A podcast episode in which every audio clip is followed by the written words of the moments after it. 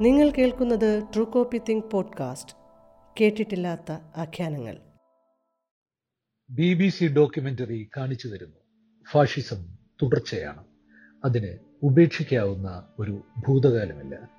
പ്രമോദ് പുഴങ്കര.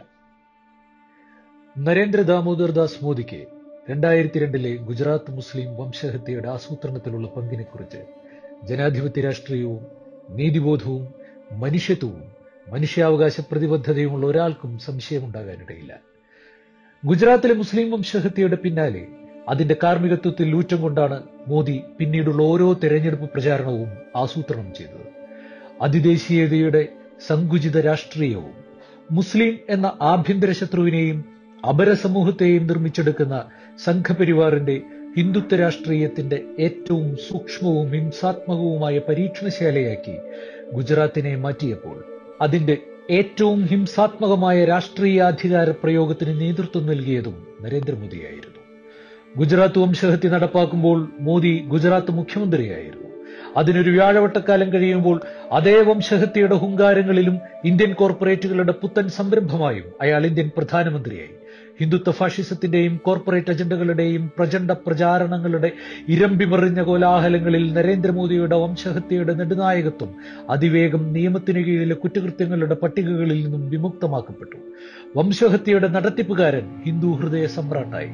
അഥവാ മുസ്ലിം വംശഹത്യ ഇന്ത്യൻ രാഷ്ട്രീയ അധികാരത്തിലേക്കുള്ള ഹിന്ദുത്വ രാഷ്ട്രീയത്തിന്റെ വരവിനെതിരെയുള്ള അവസാന വെല്ലുവിളിയെയും അവസാനിപ്പിച്ച അലർച്ചയായി. ഗുജറാത്ത് വംശഹത്യ ഒരു പഴയ കഥയായി ഗുജറാത്ത് മോഡലായി പുതിയ കഥ. ഹിന്ദുത്വ രാഷ്ട്രീയവും നരേന്ദ്രമോദി എന്ന അതിന്റെ സർവാധികാരി മുഖവും തങ്ങളുടെ പ്രതിച്ഛായ നിർമ്മാണത്തിൽ പുതിയ ഘട്ടത്തിലേക്ക് കടക്കുമ്പോഴാണ് ഗുജറാത്ത് വംശഹത്യയിലെ മോദിയുടെ പങ്ക് തെളിച്ചു പറയുന്ന ബി ബി സി ഡോക്യുമെന്ററി വരുന്നത്. ഹിന്ദു ഹൃദയ സമ്രട്ടിൽ നിന്ന് വിശ്വഗുരു എന്ന അടുത്ത നാടകത്തിലേക്ക് കടക്കുമ്പോൾ വംശഹത്യയുടെ നടത്തിപ്പുകാരനാണ് മോദി എന്ന വസ്തുത ലോകത്തിനു മുന്നിൽ ചർച്ചയാകുന്നത് അത്ര ഗുണം ചെയ്യില്ല എന്ന് മോദിക്കും അറിയാം. സംഘപരിവാറിനും പറയാം ഇന്ത്യയിൽ ഈ ബി ബി സി ഡോക്യുമെന്ററി കാണുന്ന ചെറിയൊരു വിഭാഗം മാത്രമേ ബി ജെ പിക്കൊപ്പമുള്ള വലിയ വിഭാഗം ജനങ്ങളിൽ നിന്നുണ്ടാകൂ. എന്നാൽ അതല്ല കേന്ദ്ര സർക്കാരിനെയും സംഘപരിവാറിനെയും ആകുലപ്പെടുത്തുന്നത്. തങ്ങൾക്കെതിരായ ജനാധിപത്യ മതേതര രാഷ്ട്രീയത്തിന്റെ പ്രതിഷേധങ്ങളെയും സമരങ്ങളെയും ചരിത്രത്തിന്റെ കനലുകൾ ഊതിക്കത്തിക്കാൻ ഇതിനാകുമെന്ന തിരിച്ചറിവാണ്. വിരളി പിടിച്ചുകൊണ്ട് ഇതിനെ തടയാനുള്ള ജനാധിപത്യ വിരുദ്ധ നടപടികളിലേക്ക് കടക്കാൻ മോദി സർക്കാരിനെ പ്രേരിപ്പിച്ചത്. ഗുജറാത്ത് വംശഹത്യ നിയമപരമായും രാഷ്ട്രീയമായും ചോദ്യം ചെയ്യപ്പെടാത്ത വിധത്തിൽ ഹിന്ദുത്വ രാഷ്ട്രീയത്തിന്റെ ഒരു വിജയപ്രതീകമായി നിലനിർത്താനുള്ള ശ്രമം ഒരു വിധത്തിലും ചോദ്യം ചെയ്യപ്പെടരുതെന്ന് സംഘപരിവാറിന് നിർബന്ധമുണ്ട്. മതേതര ജനാധിപത്യ പക്ഷത്തു നിന്നുള്ള നിരവധി അന്വേഷണങ്ങളും ജനകീയ അന്വേഷണ സമിതികളും അവയുടെ തെളിവെടുപ്പുകളും അനിഷേധ്യമായി സമൂഹത്തിന് മുന്നിൽ വെച്ച തെളിവുകളെല്ലാം ഉണ്ടായിട്ടും ഹിന്ദുത്വ രാഷ്ട്രീയം ഇന്ത്യയിലെ ഭൂരിപക്ഷ ഹിന്ദുമത സമൂഹത്തിലെ വലിയൊരു വിഭാഗത്തെ തങ്ങളുടെ വെറുപ്പിന്റെ രാഷ്ട്രീയ അജണ്ടയ്ക്ക് കീഴിൽ കൊണ്ടുവരികയും ഗുജറാത്ത് വംശഹത്യയുടെ നിയമപരവും രാഷ്ട്രീയവുമായ വിചാരണകളെ തള്ളിക്കളയുകയും ചെയ്തിരുന്നു.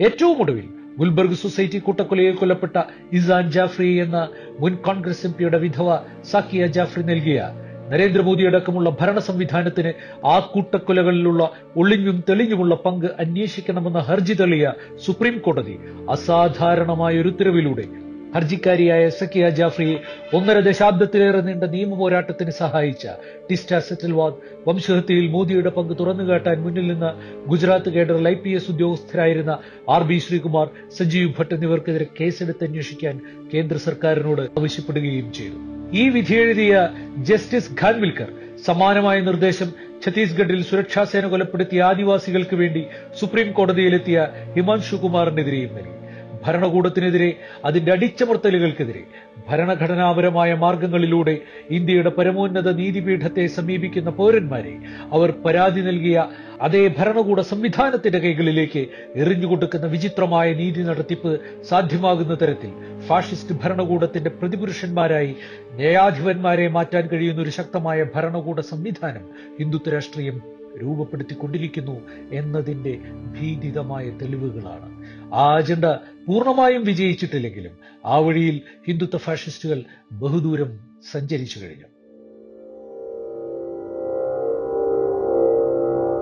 ഭരണഘടനാ സംവിധാനങ്ങളെയും പൗരസമൂഹത്തെയും ഒരേപോലെ ഭീഷണിപ്പെടുത്തുകയും നിർജീവമാക്കുകയും ചെയ്തുകൊണ്ടാണ് ഹിന്ദുത്വ ഫാഷിസം അതിന്റെ സമഗ്രാധിപത്യ ഭരണകൂടത്തെ ഇന്ത്യയിൽ പ്രതിഷ്ഠിച്ചുകൊണ്ടിരിക്കുന്നത്. ഹിന്ദുത്വ പ്രത്യയശാസ്ത്രം ഇന്ത്യയുടെ സാമൂഹ്യ ശരീരത്തിൽ വളരെ സ്വാഭാവികമായ ഒരു ജൈവ സാന്നിധ്യമാക്കി മാറ്റുന്ന ഏതാണ്ട് മുക്കാൽ നൂറ്റാണ്ട് നീണ്ട പ്രക്രിയയ്ക്കൊടുവിലാണ് അതിന്റെ രാഷ്ട്രീയ പരമാധികാരത്തിലേക്കുള്ള യാത്രയുടെ ഘട്ടം തുടങ്ങുന്നത്. ജയരസ് ബാനർജി ഇതിനെക്കുറിച്ച് ജർമ്മനിയിലെ നാസി പാർട്ടിയുടെ വളർച്ചയുടെ ചരിത്ര പശ്ചാത്തലത്തിൽ പറയുന്നത് ജർമ്മൻ ഫാഷിസം നാസി കക്ഷിയുടെ സൃഷ്ടിയല്ല മറിച്ച് നാസി കക്ഷി ജർമ്മൻ ഫാഷിസത്തിന്റെ സൃഷ്ടിയാണ്. ജർമ്മൻ സമൂഹത്തിന്റെ അടിത്തട്ടിൽ നടന്ന എല്ലാ പ്രവർത്തനങ്ങളും നാസി കക്ഷിയുടെ ഉദയത്തിനുള്ള വഴികൾ പാകപ്പെടുത്തിയിരുന്നു ജർമ്മൻ സമൂഹം വലിയ തോതിൽ ഫാഷിസ്റ്റ് വത്കരിക്കപ്പെട്ടിരുന്നു എന്നാണ്. സമാനമായ ഫാഷിസ്റ്റ് വൽക്കരണം ഇന്ത്യയിൽ നടത്തിയതിനു ശേഷമാണ് കേന്ദ്രത്തിലെ രാഷ്ട്രീയാധികാരത്തിലേക്ക് മോദി എന്ന വംശഹത്യാ കുറ്റവാളിയുടെ അധികാരാരോഹണം സാധ്യമായത്. അങ്ങനെ ഒരാളെ ഇന്ത്യയുടെ പ്രധാനമന്ത്രിയാക്കാൻ പാകത്തിൽ ആ വംശഹത്യ പുളകിതരാക്കുന്ന തരത്തിലുള്ള ഒരു രാഷ്ട്രീയ സാമൂഹ്യ ശരീരം അവർ രൂപപ്പെടുത്തിയിരുന്നു. ഈ സാമൂഹ്യ ശരീരത്തിലേക്ക് എന്ത് തരത്തിലുള്ള ഹിംസയും വളരെ സ്വാഭാവികമായി കടത്തിവിടാൻ കഴിയും? അങ്ങനെയാണ് പശുവിറച്ചി കഴിച്ചതിന്റെ പേരിൽ മനുഷ്യരെ കൊല്ലുന്ന ആൾക്കൂട്ടങ്ങളും പശുക്കച്ചവടത്തിന്റെ പേരിൽ കെട്ടിത്തൂക്കപ്പെട്ട മനുഷ്യരും സാധാരണ വാർത്തകളായി മാത്രമായി മാറിയത്. അങ്ങനെയാണ് ദില്ലിയിൽ പൌരത്വ നിയമ ഭേദഗതിക്കെതിരെ സമരം ചെയ്ത മുസ്ലിങ്ങൾക്ക് നേരെ ആസൂത്രിതമായി ഹിന്ദുത്വ സംഘടനകൾ അഴിച്ചുവിട്ട ആക്രമണത്തിനൊടുവിൽ കോടതികളിൽ വന്ന കേസുകളിലെ പ്രതികളിൽ ഭൂരിഭാഗവും മുസ്ലിങ്ങളാണ് എന്നതൊരു വാർത്ത പോലുമില്ലാതെ പോകുന്നത്. അതുകൊണ്ടാണ് പ്രധാനമന്ത്രിയെ വധിക്കാൻ ഗൂഢാലോചന നടത്തി എന്നൊരു കള്ളക്കഥയിൽ രാജ്യത്തെ പ്രമുഖരായ മനുഷ്യാവകാശ പ്രവർത്തകരെയും സാമൂഹ്യ പ്രവർത്തകരെയും വർഷങ്ങളായി ജാമ്യം നിഷേധിച്ച് തടവിലടച്ചിട്ടൊരു രാജ്യത്ത് അതിന്റെ പേരിൽ കാര്യമായൊരു പ്രതിഷേധവും നടക്കാതെ പോകുന്നത്.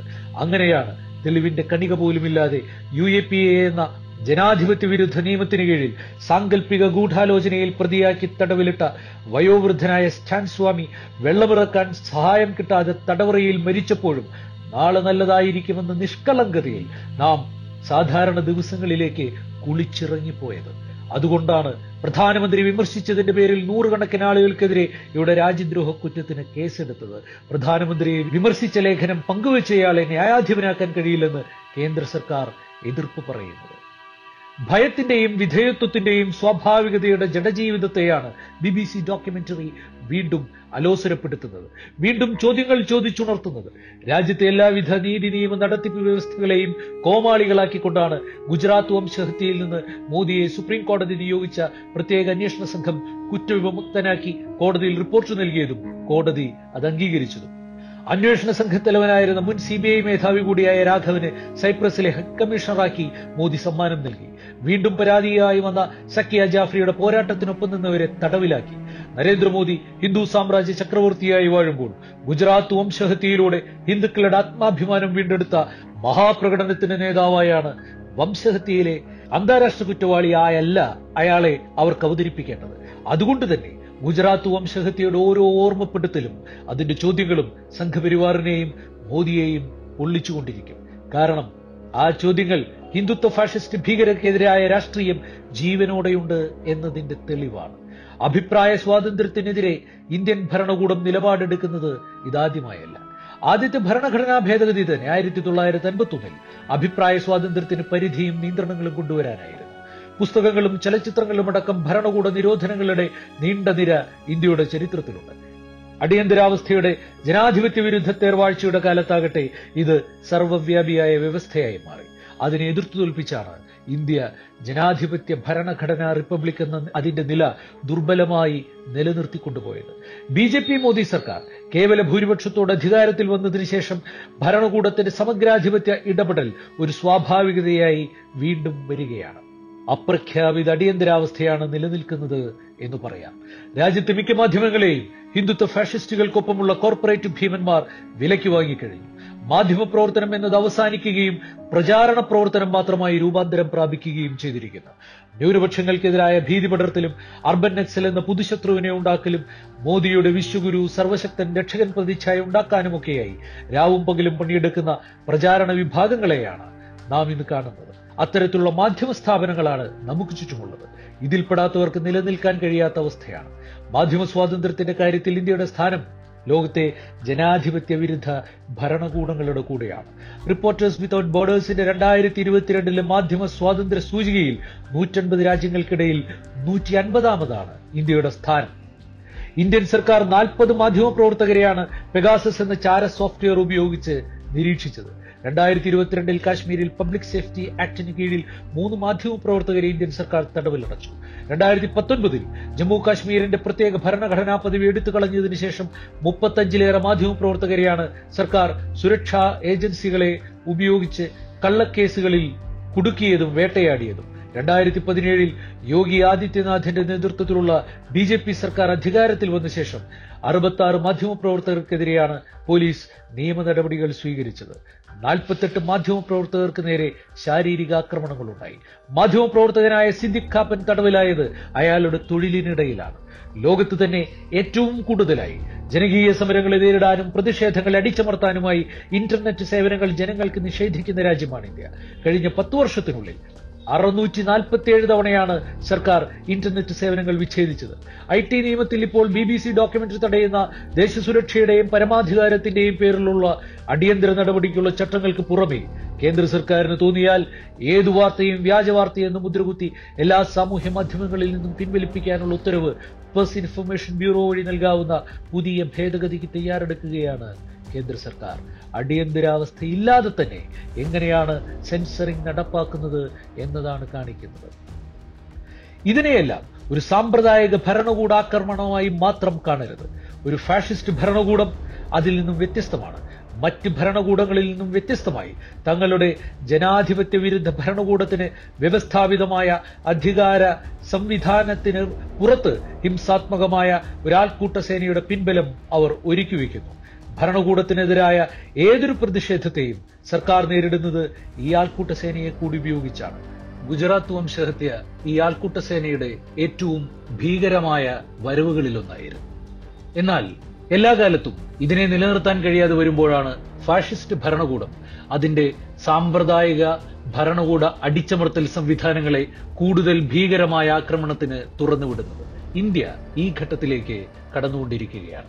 അതുകൊണ്ട് തന്നെ അഭിപ്രായ സ്വാതന്ത്ര്യ പ്രകടനത്തിനെതിരായ ഭരണകൂട നീക്കം എന്ന നിലയിൽ മാത്രമല്ല ഫാഷിസ്റ്റ് ഭരണകൂടം ഇന്ത്യയുടെ എല്ലാ ജനാധിപത്യ ഘടനയെയും ഇല്ലാതാക്കുന്ന ദീർഘമായ പ്രക്രിയയിലെ ഏറ്റവും നിർണായകമായ ഘട്ടങ്ങളിലൊന്നായാണ് മോദി സർക്കാരിന്റെ നീക്കത്തെ കാണേണ്ടത്. ഗുജറാത്ത് വംശഹത്യയുടെ പേരിൽ അന്താരാഷ്ട്ര നിയമങ്ങൾക്ക് കീഴിൽ മനുഷ്യരാശിക്കെതിരായ കുറ്റകൃത്യങ്ങളുടെ പേരിൽ വിചാരണ ചെയ്യപ്പെടേണ്ട കുറ്റവാളിയാണ് ഇന്ത്യൻ പ്രധാനമന്ത്രി നരേന്ദ്രമോദി. ഒരു ഹിന്ദുത്വ ഫാഷിസ്റ്റിനെ അധികാരപ്രമുക്തനായ ഒരു ഭരണാധികാരിയായി മാത്രമായി ചുരുക്കി കാണരുത്. ഫാഷിസവുമായി ചർച്ചകളിലൂടെ പരിഹരിക്കാവുന്ന ഒരു തർക്കവുമില്ല. നേർക്കുനേരെയുള്ള പോരാട്ടം മാത്രമേയുള്ളൂ. ഇന്ത്യ ഭരിക്കുന്നത് സംഘപരിവാർ എന്ന ഹിന്ദുത്വ ഭീകരവാദി സംഘമാണ് എന്ന വസ്തുത നമ്മുടെ രാഷ്ട്രീയ സമരങ്ങളെ കൂടുതൽ മൂർച്ചയുള്ളതാക്കണം.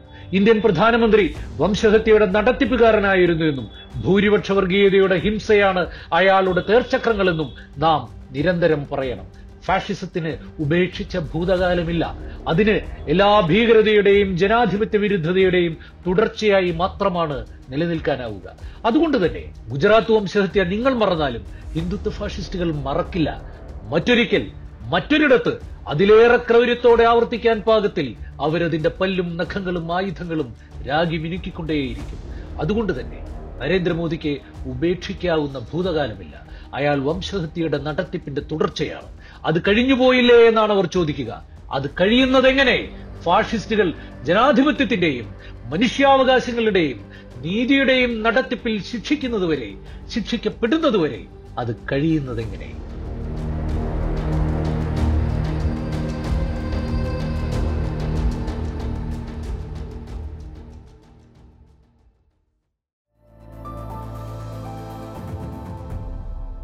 നിങ്ങൾ കേൾക്കുന്നത് ട്രൂ കോപ്പി തിങ്ക് പോഡ്കാസ്റ്റ് കേട്ടിട്ടില്ലാത്ത ആഖ്യാനങ്ങൾ.